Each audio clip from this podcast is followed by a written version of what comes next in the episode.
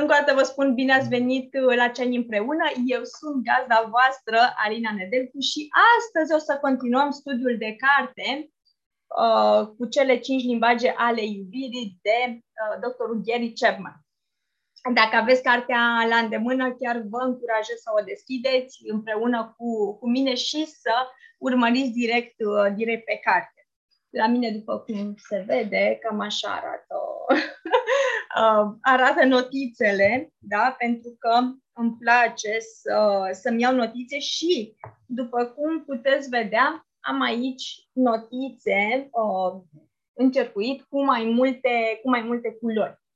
De ce fac treaba asta cu culorile? Este pentru că fiecare culoare reprezintă altceva. Uh, bună, Maria! Bine, bine ai venit! Uh, fiecare culoare reprezintă altceva și, ca să înțelegeți exact, albastru reprezintă partea de învățare, da? partea uh, pozitivă care ne ajută. Ce e cu roșu este partea de problemă. După care mai avem și cu aici cu roz. Uh, rozul reprezintă um, acele puncte de învățare, dar la care trebuie să fim atenți pentru că acolo se ascund și, și capcane. După care mai avem și parte cu mov. Ce este cu mov? Sunt lucruri pe care efectiv trebuie să le aplicăm dacă vrem să avem rezultatele de care ne uh, vorbește uh, chiar Gary Chapman. Da? Bun, așa că astăzi suntem la uh, capitolul 8 da, din, uh, din cartea Cele 5 limbaje ale iubirii și am ajuns la cel de-al cincilea limbaj, contactul fizic. Iar uh, Gary Chapman începe acest capitol spunând așa. Atingerile reprezintă o modalitate de exprimare a iubirii. Ce să vedem?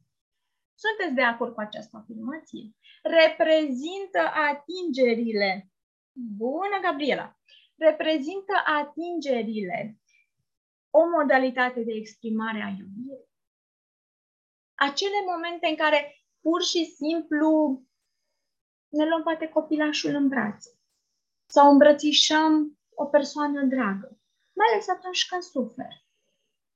Sau poate când ne revedem după o lungă despărțire cu cineva la fel de apropiat. Tot Ghericeman continuă. Numeroase proiecte de cercetare în direcția dezvoltării copilului au ajuns la această concluzie.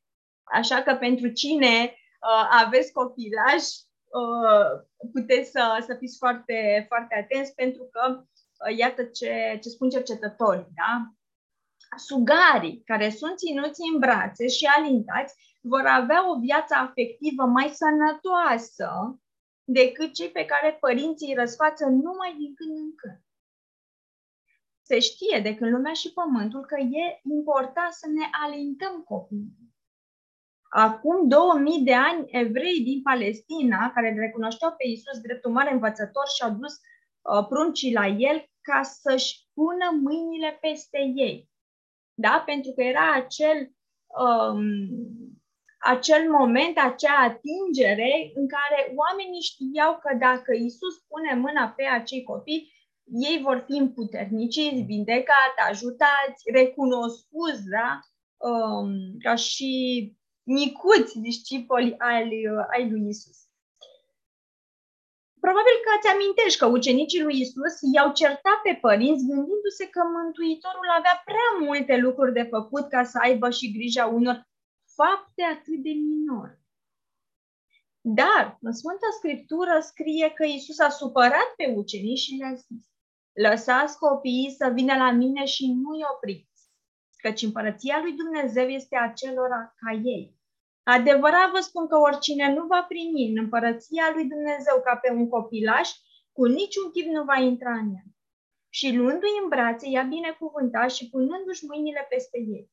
Indiferent de cultura de care aparțin, părinții înțelepți sunt numai aceia care își alintă copiii. Da? Indiferent de religie sau credință sau deci nu are legătură cu asta, ci pur și simplu Gary Chapman a vrut să ne arate că și în momentul încă din acele timpuri foarte, foarte îndepărtate, um, se înțelegea nevoia de a se lua în brațe copilașii, da? pentru cât de, cât de important este contactul fizic pentru un copilaș, pentru un nou născut.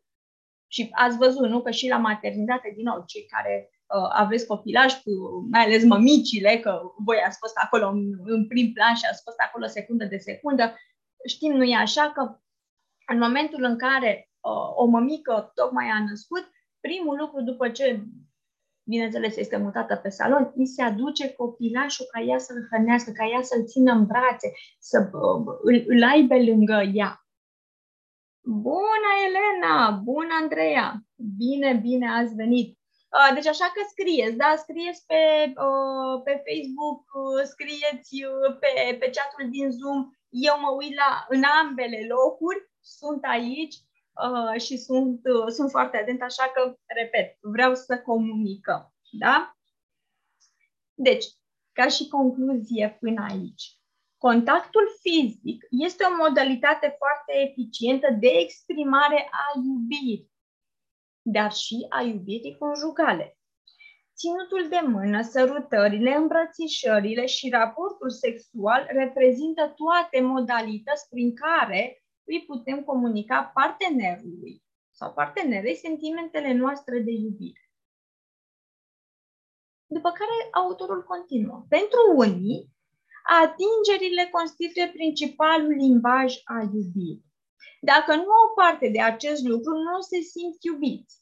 În schimb, dacă sunt alintați, rezervorul lor afectiv este plin și se simt în siguranță. Știu că sunt iubiți de cealaltă persoană. Adică, efectiv, avem nevoie de acea îmbrățișare, de a, chiar dacă nu, nu spunem cuvinte în momentul ăla, de fapt, acea îmbrățișare este mai importantă decât cuvintele pe care le poți spune unei persoane. Pentru că atingerea aceea fizică, acea conexiune între două persoane prin atingerea uh, pielii, da, de uh, pielea celuilalt, este mult mai importantă uh, decât uneori cuvintele. Dacă acesta este reprezentat ca limbaj de iubire pentru unul, cât și pentru celălalt, sau doar pentru unul din cele uh, două persoane, da? Pentru că am văzut, fiecare persoană poate avea un limbaj distinct. Pre- pe vremuri, lumea spunea, calea către inima bărbatului trece prin stomac. Și hai să vedem, cine, cine de aici nu a auzit treaba asta? Cine de aici nu a auzit că da, dacă vrei să-l faci, să faci, să faci un bărbat să se simtă fericit, iubit, trebuie să-l hrănești. Pentru că la el iubirea trece prin stomac. Este cineva care a auzit această, uh, această idee? Și eu am auzit. Și sincer, credeam că este reală. însă, însă, datorită acestei idei, mulți bărbați au fost îndopați până la refuz de femei care au crezut în această filozofie. Acum, desigur, cei cu percepții învechite se gândesc la inimă ca la un organ, nu se gândesc la inimă ca la un organ fiziologic, ci ca la un centru organic al iubirii.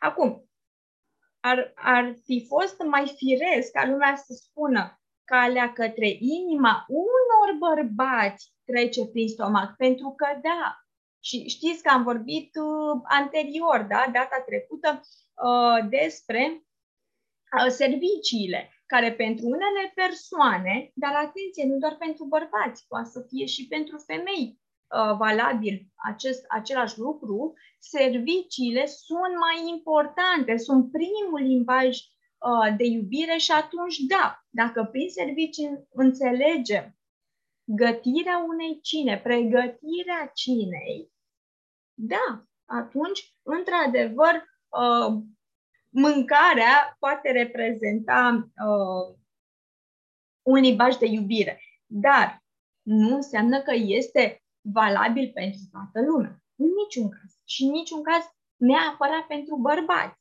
și pentru toți bărbații. Da? Deci nu, nu putem să uh, generalizăm așa. nu este corect, în primul rând. După care, uh, Gary Chapman ne povestește despre un bărbat căsătorit care i-a spus așa, domnule Chapman, soția mea este o bucătăreasă foarte rafinată. Stă ore întregi în bucătărie, pregătind niște feluri de mâncare extrem de complicate. Dar eu sunt genul care mănânc doar carne cu cartofi.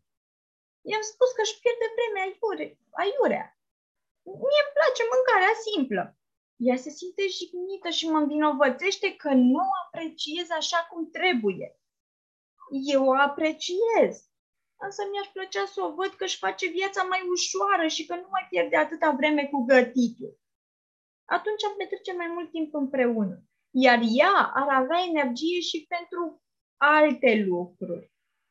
Categoric, aceste alte lucruri se referă la ceva ce este mai aproape de sufletul lui decât preparatele rafinate.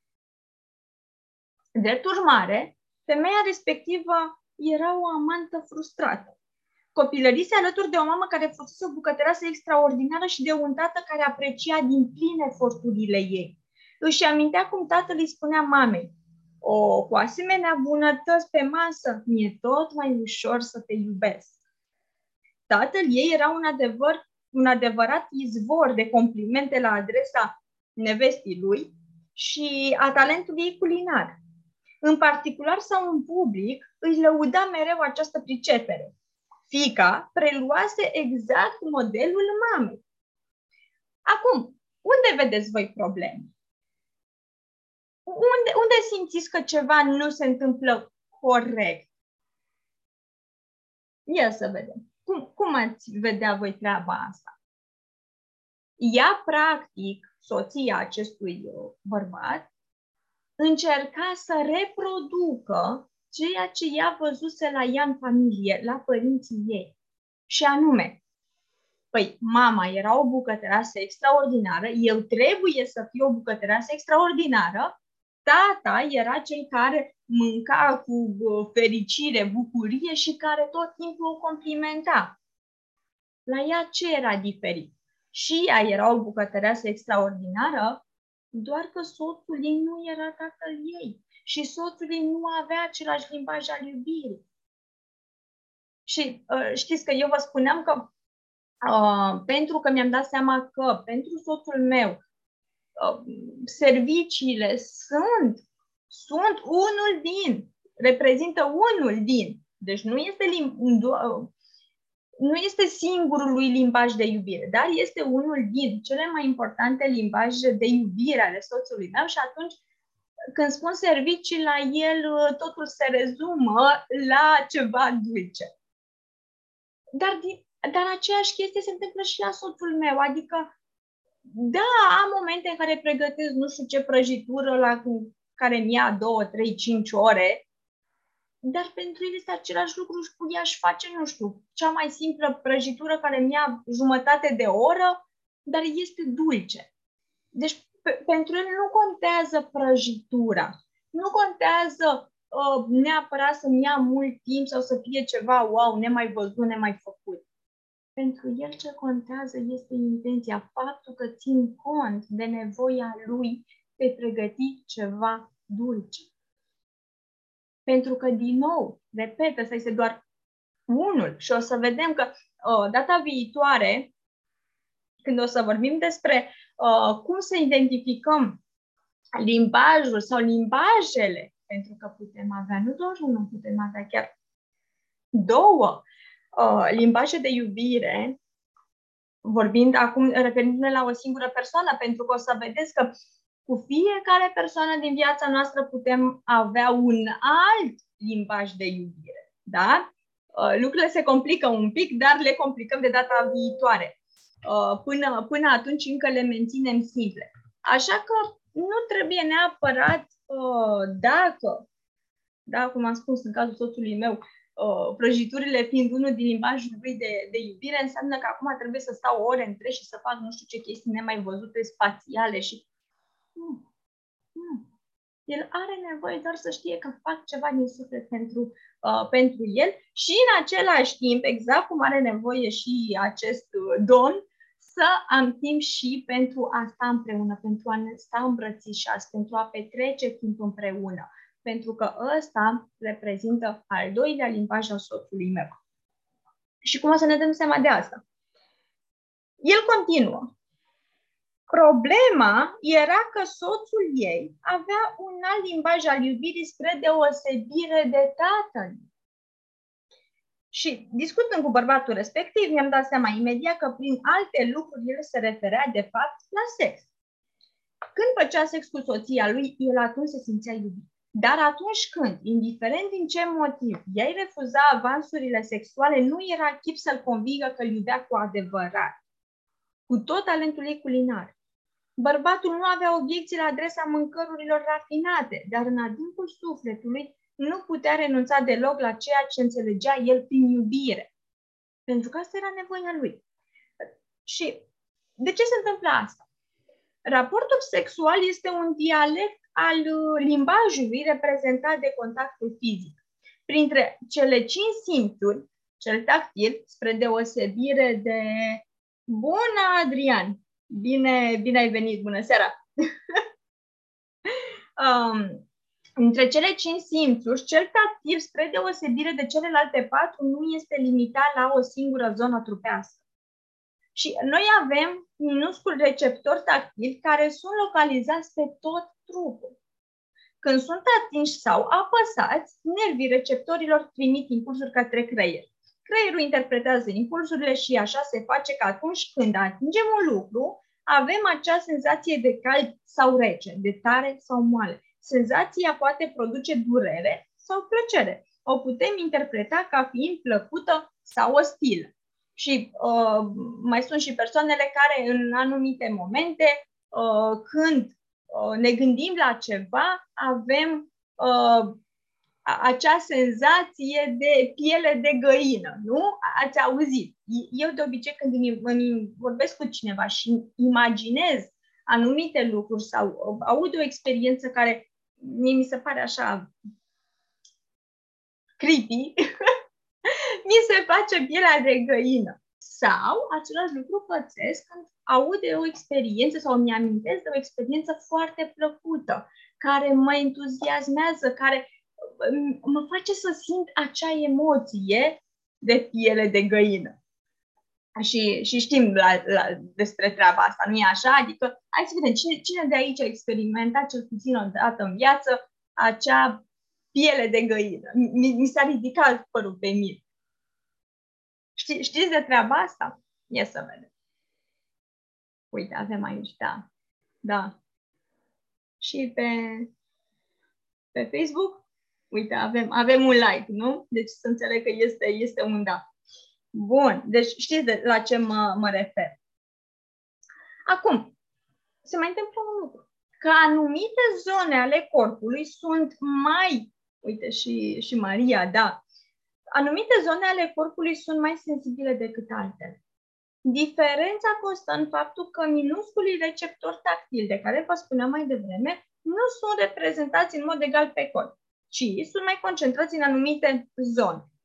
Și de exemplu, ne dă Gheri câteva, uh, câteva astfel de exemple. Vârful limbii este foarte sensibil la atingere, în vreme ce partea din spate a umerilor este cea mai puțin sensibilă.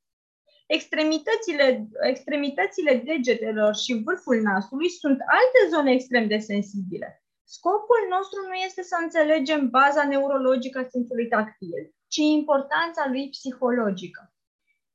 Cu alte cuvinte, contactul fizic poate consolida sau poate distruge o relație. Da? Deci, atenție! Contactul fizic poate consolida sau poate distruge o relație. Acesta poate transmite ură sau iubire. Și acum probabil că sunteți uh, ceva la genul nu înțeleg. Cum adică? Cum vine asta? Păi, hai să ne gândim. Persoana al cărui limbaj este contactul fizic va recepționa mesajul astfel transmis mult mai puternic decât prin cuvintele te urăsc sau te iubesc. De asta spuneam, uneori gesturile, chiar dacă nu vin însoțite de cuvinte, pot face mai mult decât orice alte cuvinte sau orice am putea transmite prin cuvinte. De exemplu, o palmă îi poate face foarte mult rău unui copil, dar este distrugătoare pentru copilul al cărui limbaj primar al iubirii este contactul fizic. Da? Și probabil că ați văzut că, na, uh, probabil și prin parc mai vedem, uh, eu tot timpul mi se întâmplă să văd părinți care, atunci când copilașul face ceva nepotrivit, uh, îi se dă o palmă la funduleț. Și sunt copii care în momentul ăla râd sau n-au niciun fel de reacție și sunt alții care imediat pufnesc în plâns și se vede efectiv că suferă. Da? Deci iată care este uh, diferența. Pentru că o îmbrățișare călduroasă îi transmite oricărui copil că este iubit, dar înseamnă enorm pentru cel care receptează ca limbaj primar al iubirii contactul fizic. Același lucru, acum gândește că este valabil și pentru noi adulți. În căsnicie, contactul fizic, senzual, poate lua multe forme. Da? Pentru că, așa cum spuneam mai devreme, avem acei uh, receptori tactili care sunt localizați pe întregul nostru corp. Și atingerea tandră, da, acea atingere care este uh, plăcută, Uh, a trupului partenerului poate fi o expresie a iubirii. Acum, acest lucru nu înseamnă că toate atingerile produc acelea senzații. Da, unele pot genera mai multă plăcere decât altele. Cel mai bun ghid în acest sens este evident chiar partenerul, întrucât în cele din urmă pe el vrei să-l iubești. Partenerul știe cel mai bine sau ar trebui să știe care sunt atingerile pe care uh, el singur le percepe, da, um, ce, cel mai bine ca fiind cele mai tandre. De asemenea, tot partenerul ar trebui să știe și care sunt acele atingeri pe care tu le percepi ca fiind tandre. Adică, și o să vedem exact și cum facem treaba asta. Nu insista să-l dezmierzi în felul tău. Și asta puteți să o notați cu uh, litere mari și nu știu, eventual o și încercuiți. Nu-l, uh, nu insista să-l dezmierzi în felul tău. Nu insista să-l, să-l atingi cum crezi tu că i-ar face lui plăcere sau cum ți-ar place ție. Uh, pentru că în momentul ăla nu-i vorbești pe limba nu, nu-i vorbești limbajul lui de iubire. Învață să vorbești limbajul lui de iubire. Partenerul poate recepta unele atingeri drept neplăcute sau chiar enervante. Și cum ne dăm seama de asta? Păi în funcție de ceea ce ne spune. Când cineva spune, nu mai faci așa că nu-mi place, ia în serios ceea ce ți se spune. Partenerul poate recepta uh, unele atingeri de neplăcute sau enervante, iar dacă tu insisti fix cu acele uh, mângâieri, îi comunici exact opusul iubirii. Adică îi arăți că tu nu iubești. Îi arăți că nu, nu ești atent, atentă la dorințele lui. Dovedind nu numai că nu ești sensibil la nevoile lui și nu-ți pasă de gesturile pe care le excită. Să nu care cumva să crezi că atingerile care îți pro, provoacă ție plăcere funcționează la fel și pentru el. Da? Deci nu există. Nu există. Atingerile tantre pot fi explicite, presupunând o concentrare totală. În această categorie intră, de exemplu, masajul spatelui sau preludiul, care culminează, desigur, cu actul sexual. Atingerile tantre pot fi de asemenea și implicite, presupunând doar o reacție scurtă, ca atunci când, de exemplu, îi, spui parten- îi pui partenerului o mână pe umăr în timp ce îți torni cafeaua în ceasul sau când te lipești de trupul lui în timp ce treci pe lângă el prin bucătărie. Evident că atingerile explicite presupun mai mult timp, nu numai cu privire la acțiunea propriu-zisă, ci și la cultivarea modalității prin care îi comunici partenerului cu ajutorul atingerilor că îl iubești. Dacă această, uh, acesta receptează dragostea ta prin masaj, atunci timpul, banii și energia consumate pentru uh, ca tu să devii un masor bun reprezintă o mișcare înțeleaptă. În cazul în care principalul dialect al partenerului este raportul sexual, trebuie să citești și să discutați despre arta de a face dragoste. Acest lucru va intensifica expresia iubirii. Atingerile implicite țin mai degrabă de inițiativă decât de timp, mai ales dacă limbajul tău primar de iubire nu este contactul fizic și dacă nu ai crescut într-o familie afectuoasă. Nu trebuie să-ți rezervi un interval special ca să stai alături de partener pe canapea și să vă uitați amândoi la emisiunea preferată. Însă, e bine să știi că acest lucru poate ajuta mult la exprimarea iubirii pe care o poți. Așa că ce te încurajez chiar acum este să te gândești exact la asta. Reprezintă pentru tine sau pentru partener contactul fizic un limbaj al iubirii? Și dacă da, ești convins, convinsă că i-ai arătat, ți-ai exprimat, uh, ace- i-ai spus partenerului, partenerei că o iubești prin contactul fizic, atenție pe limbajul lui, nu pe al tău. Poți să răspunzi cu da la aceste două întrebări? Este foarte important. Iar dacă momentan ai înțeles că da, reprezintă um, contactul fizic, limbajul partenerului sau, uh, sau al meu. Bună, Irina! Bună, Daniela! Bine ați venit!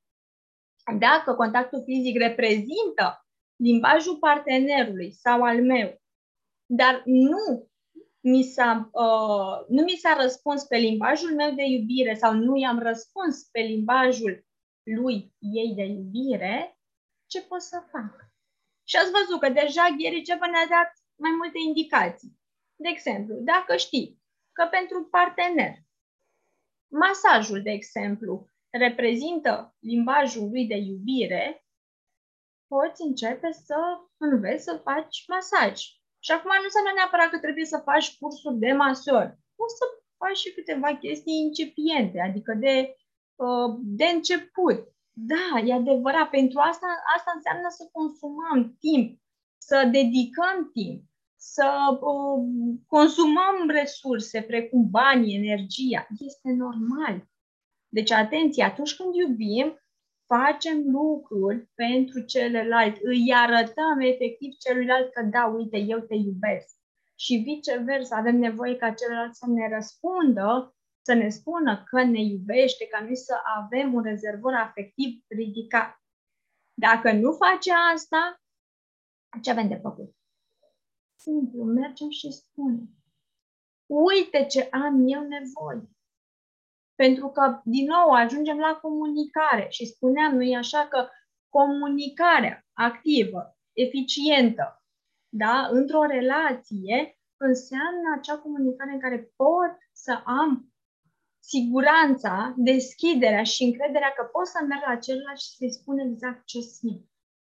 Ar trebui să pot să fac treaba asta. Să mă simt în siguranță să merg să-i spun, uite eu ce vreau, uite eu ce am nevoie de la tine și ce am nevoie ca tu să, să faci pentru mine, iar eu voi face asta pentru tine. Da? Deci trebuie efectiv mers și discutat. Știu că nu este cel mai ușor lucru din lume, știu că nu este uh, tocmai simplu, dar despre cum o să facem și partea aceasta o să tot vorbim pentru că uh, o să am o surpriză pentru voi după ce terminăm uh, cu, cu această, această serie, da? Din această carte o să mergem după aceea către uh, comunicare. Dar momentan hai să aflăm, uh, să identificăm care este limbajul corespunzător de iubire al meu cât și al partenerului, ca abia după aceea să învăț ce trebuie să fac, ce să-i spun, când să-i spun și așa mai departe. Da?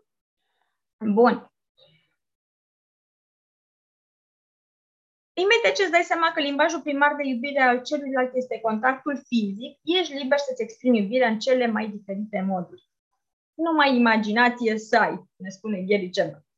Descoperirea zonelor erogene și a unor noi modalități de atingere poate fi palpitantă.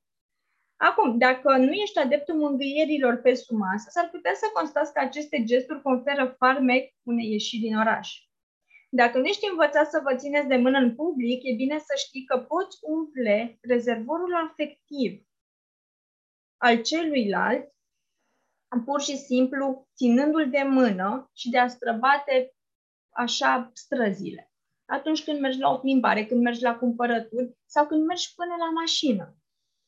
E bine să știi că este ușor de făcut și chiar dacă nu mai ai obiceiul de a vă săruta de îndată ce urcați în mașină, nu este exclus să constați că acest lucru poate spori cu mult plăcerea călătoriilor.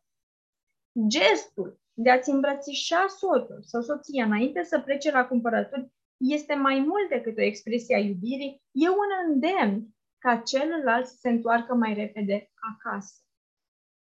Dezmiertă zonele mai puțin explorate ale corpului partenerului și vezi dacă îi place sau nu senzația respectivă.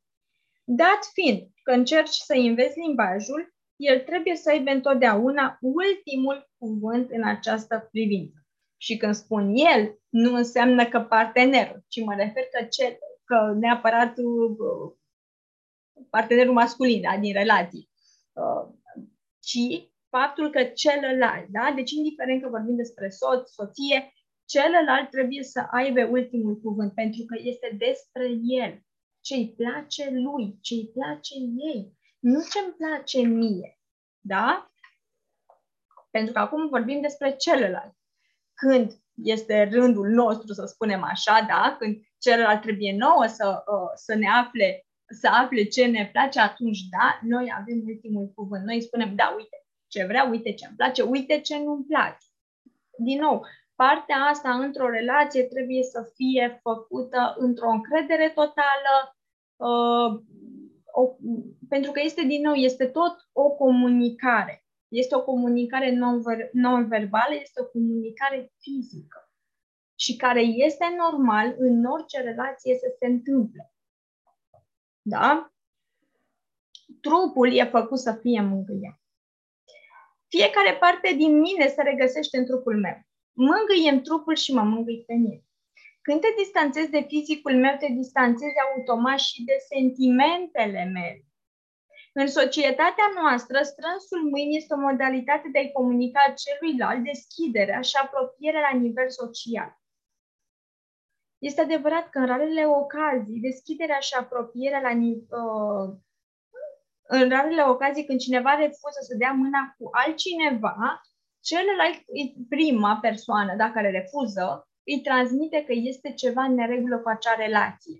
Da? Deci mergi la o întâlnire și ce faci primul lucru?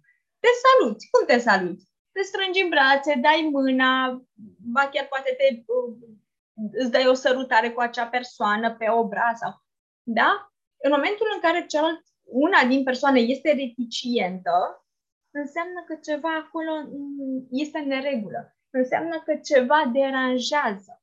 Și așa ne putem da seama când ceva nu este, uh, nu este tocmai bine. Acum, fiecare societate, desigur, cunoaște modalități potrivite și nepotrivite de a intra în contact, în contact cu reprezentanții sexului opus. Atenția îndreptată recent spre problema hărțuirii sexuale a scos la iveală modalități nepotrivite. În căznicie însă, limita dintre gesturile potrivite și cele nepotrivite este mult mai permisivă, fiind stabilită de cuplu. Desigur, abuzul fizic este socotit intolerabil de către societate, iar organizațiile sociale au hotărât să intervină în sprijinul soțiilor și soților maltratați. Pentru că, indiferent de situație, categoric, trupul este făcut să fie mângâiat, nici de cum violent. Uh, nu, nu uh, despre asta este vorba, da? Deci, în momentul în care celălalt se poartă abuziv, deja acolo lucrurile nu sunt deloc în regulă uh, și trebuie semnalate aceste, aceste lucruri. Uh, și tocmai de asta sunt și, și noi avem în România foarte multe organizații uh, care se ocupe exact, uh, exact cu asta. uh, pentru că nu trebuie să se ajungă la astfel de lucruri și nu ar trebui să fie permise. Acum, este adevărat că în momentul de față există și foarte multă libertate. Și când spun libertate, ne referim uh, și, la, și cu privire la sex. Odată cu modificarea acestei uh, libertăți, spune Gary Chapman, am avut ocazia să realizăm că o căsătorie cu vederi largi, în care ambii parteneri sunt liberi să întrețină contacte sexuale cu alte persoane, este bizară. Cei care nu obiectează în virtutea unui uh, temei moral, obiectează în cele din urmă în baza unui temei afectiv. Având în vedere nevoia omului de intimitate și de iubire, cei mai mulți uh, nu îi îngăduie partenerului o asemenea libertate. Și acum este o chestie. Uh, sunt persoane care, pe, tocmai pentru că nu au contactul fizic, un limba, nu, nu reprezintă contactul fizic limbajul primar de iubire, uh, pot mult mai ușor să treacă peste infidelitatea partenerului. Da? Și tocmai de aceea, unele cupluri, chiar și după o infidelitate, merg mai departe, se împacă cu celălalt și merg mai departe. Pentru că nu reprezintă limbajul uh, primar al iubirii din partea celuilalt care să, să simtă că a fost uh, distrus, să simtă că mm, încrederea a fost, a fost distrusă. În schimb, pentru o persoană uh, pentru care limbajul primar de iubire este contactul fizic, nu va putea trece peste ideea aceasta că, că partenerul a putut să înșele. Nu poate, efectiv. Pentru că din momentul ăla nu mai simte că nu mai poate exista încredere, simte că nu mai poate exista comunicare, uh, simte că toate Uh, valorile morale au fost încălcate și toată încredere. Și de acolo, efectiv, nu mai poate continua. Tocmai de asta, iată, iată cât de diferiți suntem noi oameni și iată câte lucruri se întâmplă. Dar uite că începem noi așa, acum încet, încet, încet, să înțelegem și pe ceilalți. Să înțelegem de ce unele persoane pot trece peste astfel de lucruri și de ce altele nu. Și atunci Asta este și prima uh, idee prin care te poți întreba. Este, uh, este contactul fizic limbajul meu uh, principal de iubire? Și îți dai seama răspunsul la această întrebare. Aș putea să trec peste infidelitate, aș putea să trec peste faptul că partenerul, partenera m-ar înșela? Dacă aș putea să trec cu muncă, cu, dar aș putea să trec, înseamnă că nu reprezintă limbajul principal.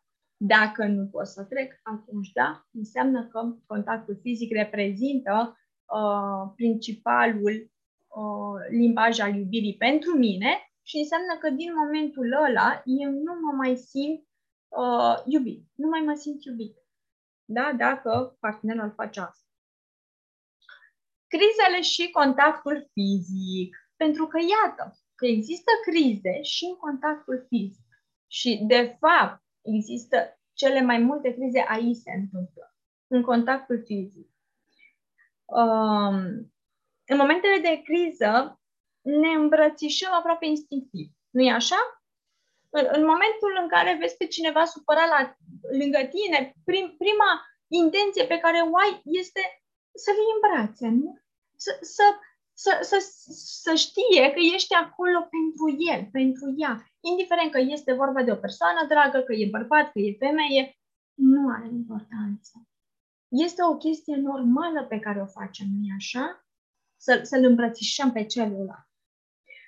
Deoarece contactul fizic este mijlocul foarte eficient de exprimare a iubirii. Da, așa îi arătăm.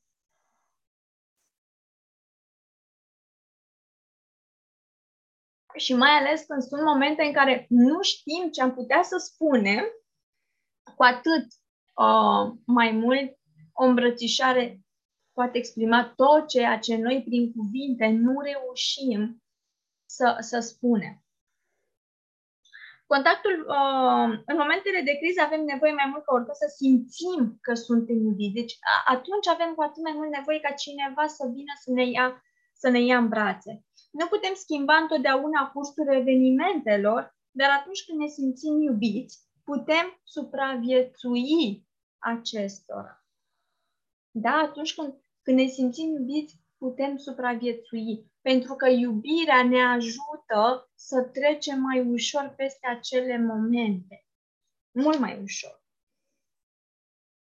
Toți oamenii căsătoriți trec prin momente de criză. Inevitabilă moartea unui părinte este un astfel de moment. În plus, anual în, în accidentele rutiere sunt nenorocite și ucise mii de persoane. Bolile nu țin cont de oameni. Dezamăgirile fac și ele parte din viață. Cel mai important lucru pe care îl poți face pentru partener într-un moment de criză este să-l iubești. Este să-l iubești. Când celălalt trece printr-un moment de criză, tot ce poți face atunci este să-l iubești. Și dacă limbajul lui primar de iubire e contactul fizic, este esențial să strângi în brațe. Mai ales atunci când plângi, atunci când suferă. Cuvintele s-ar putea să nu conteze prea mult în astfel de momente, dar apropierea fizică îi va comunica în mod clar că tu ții la el.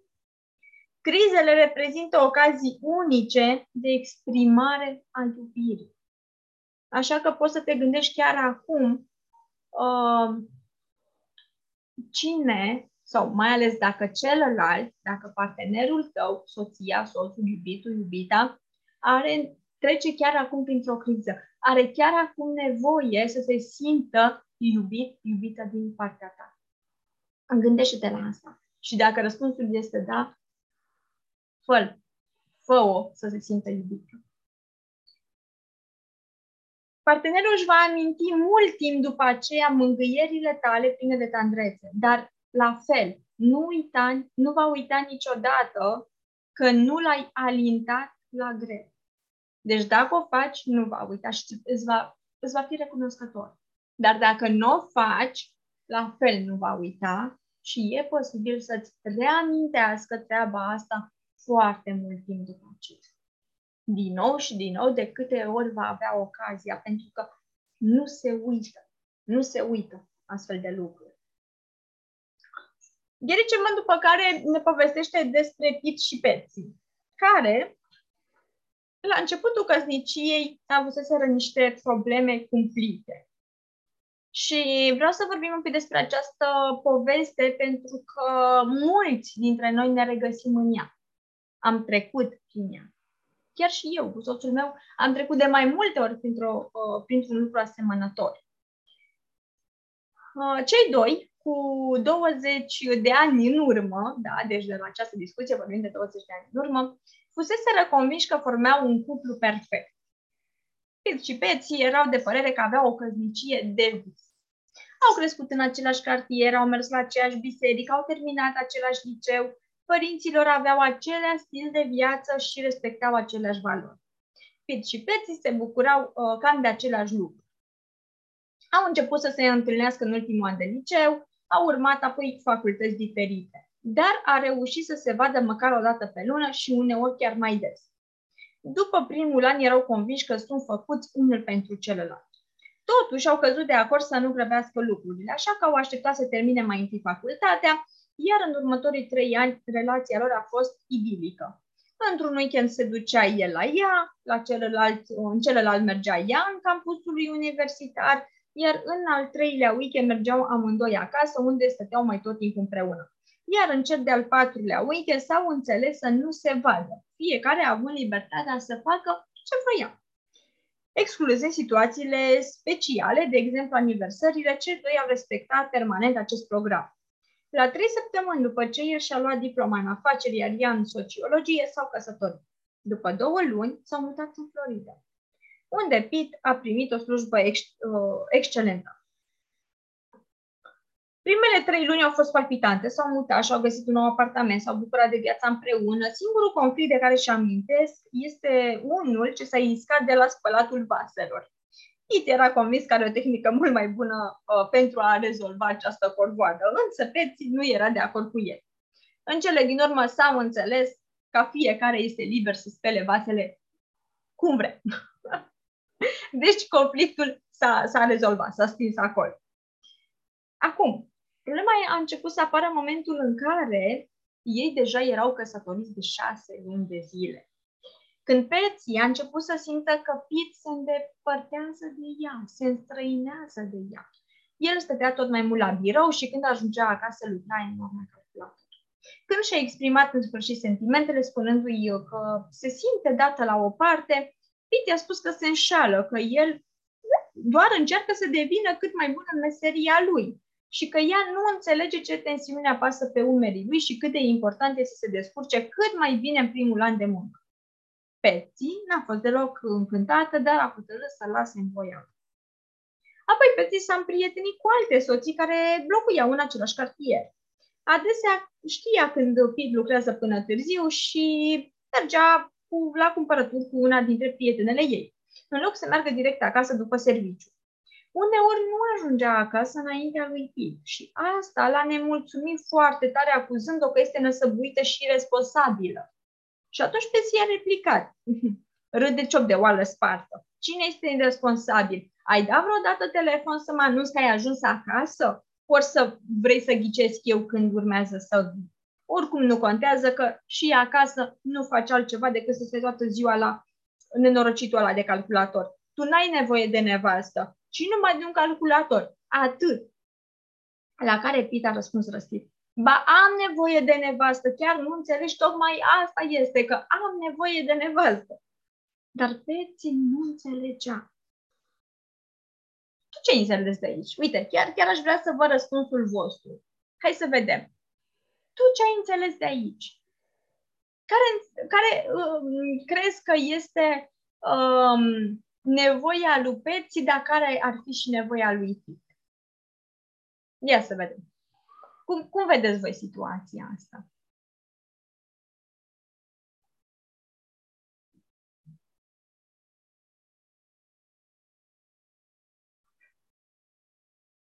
Uite, Peții are nevoie ca, ca uh, soțul să stea cu ea, bun.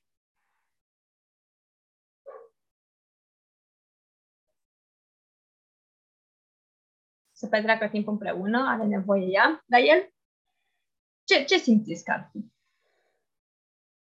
La fel, să stea mai mult împreună. Oare? Oare asta să fie nevoia lui?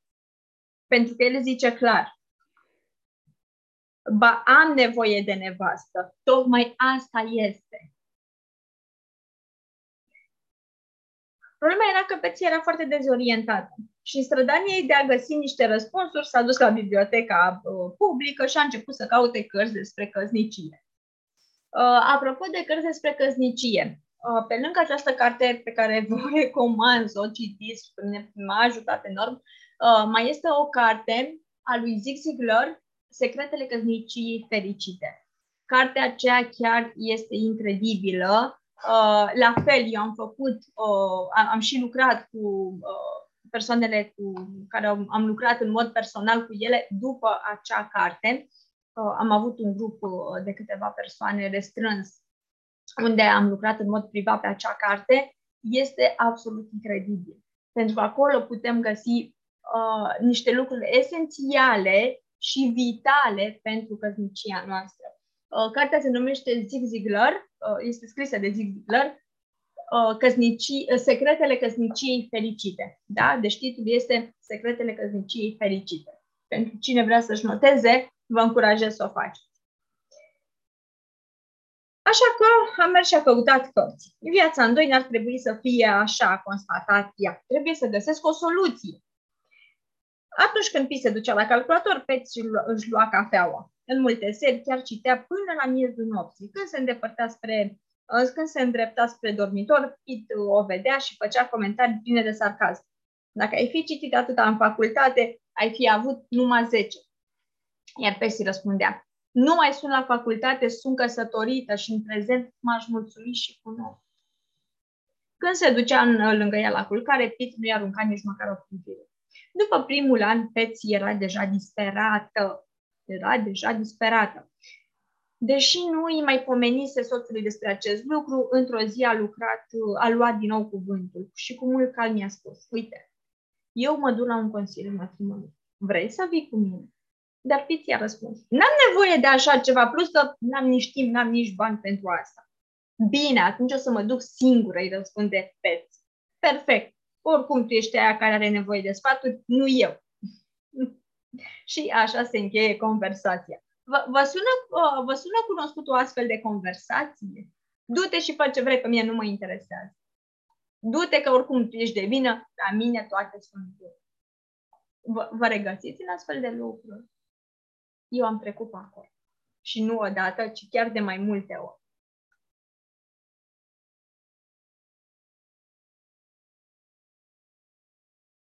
Uite, Elena zice, eu am nevoie să mă danseze seara. Ce frumos!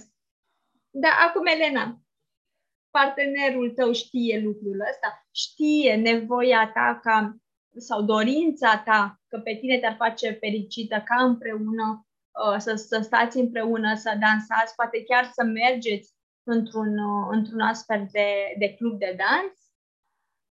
El știe această nevoie. Ia să vedem.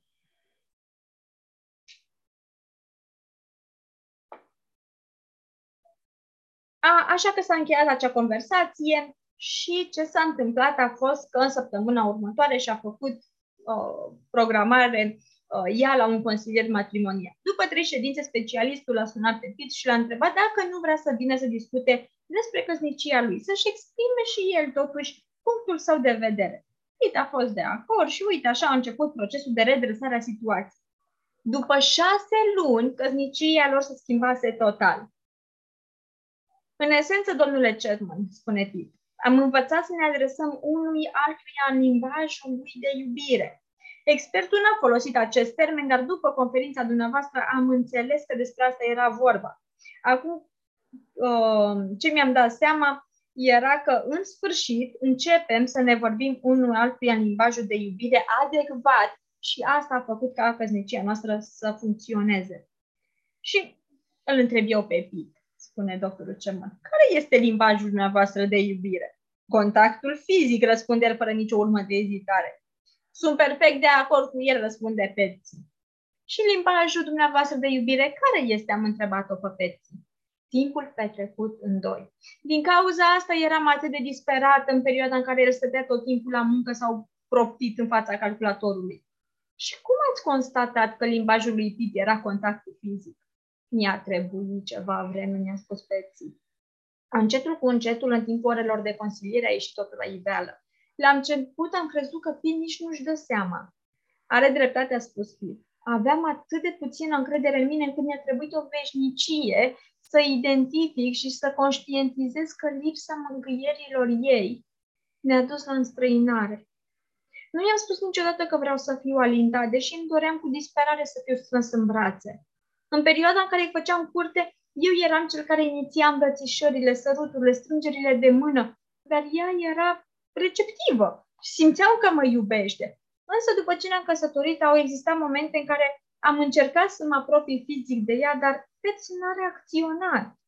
Poate că era prea obosită cu, uh, din pricina noi slujbe, nu știu, dar pentru mine asta a fost o adevărată tragedie. Pentru mine, asta a fost o adevărată tragedie. Și acum aș vrea să te întreb pe tine. Gândește în ultimele luni, în ultima perioadă, poate chiar ultimul an. Au fost momente în care partenerul a încercat pur și simplu să te îmbrățișeze și să ai tendința de a respinge? Sau în care tu ai încercat să, să-l îmbrățișezi și el să aibă tendința de a te da la o parte, de a, de, de a te îndepărta. Și dacă da, gândește pe cum s-a simțit el și gândește cum te-ai simțit tu. Eu personal ți-aș mai propune să vorbești efectiv cu partenerul despre asta. Să-i spui cum te-ai simțit sau să-l întrebi cum s-a simțit el. Și să nu mergi pe presupuneri, ci să vorbești în mod direct cu celălalt. Uite, știu că la un moment dat tu ai vrut să mă îmbrățișezi și eu aveam treabă sau nu ți-am dat atenție. Cum te-am făcut să te simți? Cum te-ai simțit atunci? Sau viceversa. Dacă tu ești cel, cea care a simțit o astfel de respingere, du-te la celălalt. Spune ce ai simțit. Uite, mai știi atunci când eu am venit la tine, am vrut să te iau în brațe și tu m-ai respins? Uite ce am simțit. Pentru că doar o astfel de comunicare sinceră poate duce la îmbunătățirea unei relații. Indiferent că vorbim despre o relație de căsnicie, fie că vorbim despre o relație de iubire de lungă durată sau orice alt tip de, de relație. Da? Hmm, știe, bun. Și dacă știe, ce se întâmplă, Elena? Ce, ce ați făcut în sensul ăsta? Bun. După care el spune, odată m-a așteptat șase săptămâni ca să am parte de o simplă mângâiere. Mi s-a părut insuportabil și m-am izolat ca să nu mai sufăr când eram lângă ea. Mă simțeam respins, nedorit și neiubit. După care Pexi a spus, habar n-aveam că se simțea așa. Tot ce știam era că nu mai stătea cu mine, nu ne mai sărutăm și nu ne mai îmbrățișăm ca înainte. Am crezut că odată căsătoriți, pe el nu-l mai interesau lucrurile astea. Muncea mult și nici prin cam nu, nu-mi dădea că el aștepta ca eu să vin uh, către el. Are dreptate, au trecut săptămâni fără să-l mângâi măcar o dată. Pur și simplu, nu m-am gândit la asta. Pregăteam mâncarea, făceam curat în casă, spălam rufele, încercam să nu-i stau în cale. Efectiv, nu știam ce altceva aș fi putut face. Nu înțelegeam de ce el se înstrăinase și nu îi dădea mie atenție. Nici nu-mi părea chiar atât de important. Eu mă simțeam iubită și apre... eu, eu mă simțeam iubită și apreciată doar când stătea mai mult cu mine și îmi dădea atenție. Nu conta dacă ne îmbrățișam sau dacă ne sărutam. Atâta timp cât îmi dădea atenție. Era acolo, lângă mine. Mă simțeam iubită. Ne-a trebuit multă vreme să descoperim rădăcina problemei și anume că nu ne satisfăceam nevoia emoțională unul altuia. Dar după ce ne-am dat seama de asta, am început să schimbăm lucrurile. Eu l-am alintat așa cum își dorea, iar rezultatul a fost uimitor. Personalitatea și starea lui de spirit s-au modificat radical. Parcă aveam alt soț. Când s-a convins că îl iubesc cu adevărat, a devenit mai receptiv la dorințele mele. Deci, dragii mei, în concluzie, Pit face parte dintr-o categorie mare de oameni pentru care contactul fizic reprezintă limbajul primar al iubirii. Din punct de vedere emoțional, persoanele din această categorie tânjesc și totodată dăruiesc acest tip de afecțiune. O mână trecută prin părul partenerului, o atingere pe umăr, o strângere de mână, îmbrățișările, raportul sexual, toate acestea sunt forme de contact fizic și reprezintă ancora emoțională a oamenilor pentru care contactul fizic este limbajul primar al iubirii. Și vă pot spune cu siguranță că asta se întâmplă și cu soțul meu. Pentru el contactul fizic este unul dintre limbajele primare ale lui de iubire în ceea ce mă privește pe mine. Pentru că spuneam că el are două. Uh, dar contactul fizic este chiar mai, uh, dacă ar fi să uh, le pun într-o ordine, de la uh, care este cel mai important, ar fi contactul fizic și abia după aceea servicii. Și cum mi-am dat seama de asta? Pentru că soțul meu, primul lucru când ajunge acasă, mă ia în brațe și mă sărută. Iar dacă cumva în momentul ăla eu vorbesc cu cineva, fac ceva, în momentul în care m-am oprit și merg să-l salut sau vine el către mine, primul lucru mă ia în brațe și mă sărută. Uh, și chiar mi-am dat seama că nu trece nici măcar o zi fără să facă treaba asta. Sau dacă începem să vorbim și nu mai e convins că m-a uh, salutat sărutându-mă, mă mai sărută o dată. Uh, deci așa că iată că sunt semne prin care ne putem da seama care este limbajul celuilalt de iubire. Și știți că vă spuneam și dățile trecute. Înainte de a merge către celălalt, spunându-i, uite ce am nevoie ca tu să faci pentru mine, este nevoie ca mai întâi să mă duc eu către celălalt și să îi ofer ce are el nevoie. Să-i umplu lui rezervorul de iubire ca apoi și el să mi-l umple pe al meu. Cum ne umplem și singur rezervorul nostru de iubire, știți că am vorbit prima și prima dată. Uh, și spuneam că trebuie noi să facem lucrurile care ne sunt dragi nouă, care ne umple pe noi de bucurie și să nu așteptăm de la celălalt. Asta nu înseamnă că nu avem nevoie și de la partenerul de viață să ne umple acest rezervor al iubirii. Ba da, avem nevoie, dar nu putem să intrăm cu bocanci în viața lui. Nu putem să mergem să îi cerem ceva până când nu oferim ce are de nevoie. Sper că are, are asta logică pentru, pentru voi. Aș fi vrut să nu fie făcută din obligație. Elena, nu este vorba că e făcut din obligație. Deci, deci nu este ideea că este făcut din obligație, dar e posibil ca partenerul tău să nu, să nu, pentru el să nu fie atât de important acest uh, timp în doi și atingerile. Pentru că a dansa împreună, clar, uh, vorbim despre uh, atingerile, despre contactul fizic, da? Atingerile. Și atunci e posibil ca pentru el asta să nu fie limbajul lui primar de iubire. Dar asta nu înseamnă că nu, nu îl poate învăța pentru tine. Asta nu înseamnă că nu poate face asta pentru tine. Ba da. Dar ca el să facă asta pentru tine, indicat ar fi ca tu să-i afli care este limbajul lui primar de iubire, tu să mergi și să-i umpli lui rezervorul afectiv, deci tu să-l faci pe el să se simtă iubit și după aceea o să vezi că el va face ce ai tu nevoie.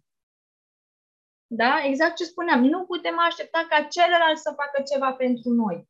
Nu. Și spune direct treaba asta. Spune direct, uite ce am nevoie din partea ta stabiliți de comun acord. Ce pot eu să fac pentru tine ca tu să te simți iubit și uite ce am nevoie ca tu să faci pentru mine ca eu să mă simt iubită.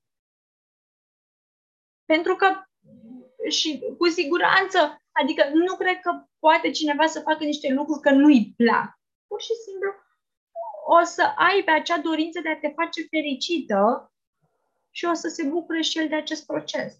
Dar pentru asta trebuie și el să aibă rezervorul afectiv plin. Și tu trebuie să te asiguri că el îl are. Da? Așa că dacă pentru tine, dacă pentru uh, partener, pentru partenerul, uh, partenera, partenerul tău, crezi că uh, contactul fizic este primul limbaj al iubirii, um, vorbește deschis. Vorbește deschis cu, cu celălalt, spune ce vrei, ce îți place, ce îți dorești, uh, află ce îi place, ce îți dorește și fă acele, acele lucruri, astfel încât amândoi să fii satisfăcuți, da? Pentru că nu e ideea ca doar unul să fie fericit. Nu. Dar cât timp tu îl vei ajuta pe partener să fie fericit și el, după aceea, va face tot posibilul ca tu să fii fericită sau fericit, da? Uh, după care, în același timp, când o persoană Uh, pentru care contactul fizic reprezintă limbajul primar de, de iubire, și aici, atenție, din nou mă refer și la femei și la bărbați, da? Uh, dar care nu au parte de mângâieri, nu au parte de sărutări, nu au parte efectiv de acest contact fizic, în momentul acela se vor simți extrem de neiubiți. Se vor simți respinși se vor simți nedoriți și stima lor de sine va scădea și vor fi foarte nefericiți. Așa că, dacă presupui și crezi, uh, constați că uh, contactul fizic este important pentru celălalt, mergi și afli exact ce își dorește uh, și uh, fă ca acele lucruri să se întâmple. Bun, dragilor, uh, ne oprim aici. Îmi cer scuze că a durat mai mult de o oră, nu mă așteptam să dureze mai, să, să stăm peste uh, 60 de minuțele. Deja este uh, 19 și 13 minuțele.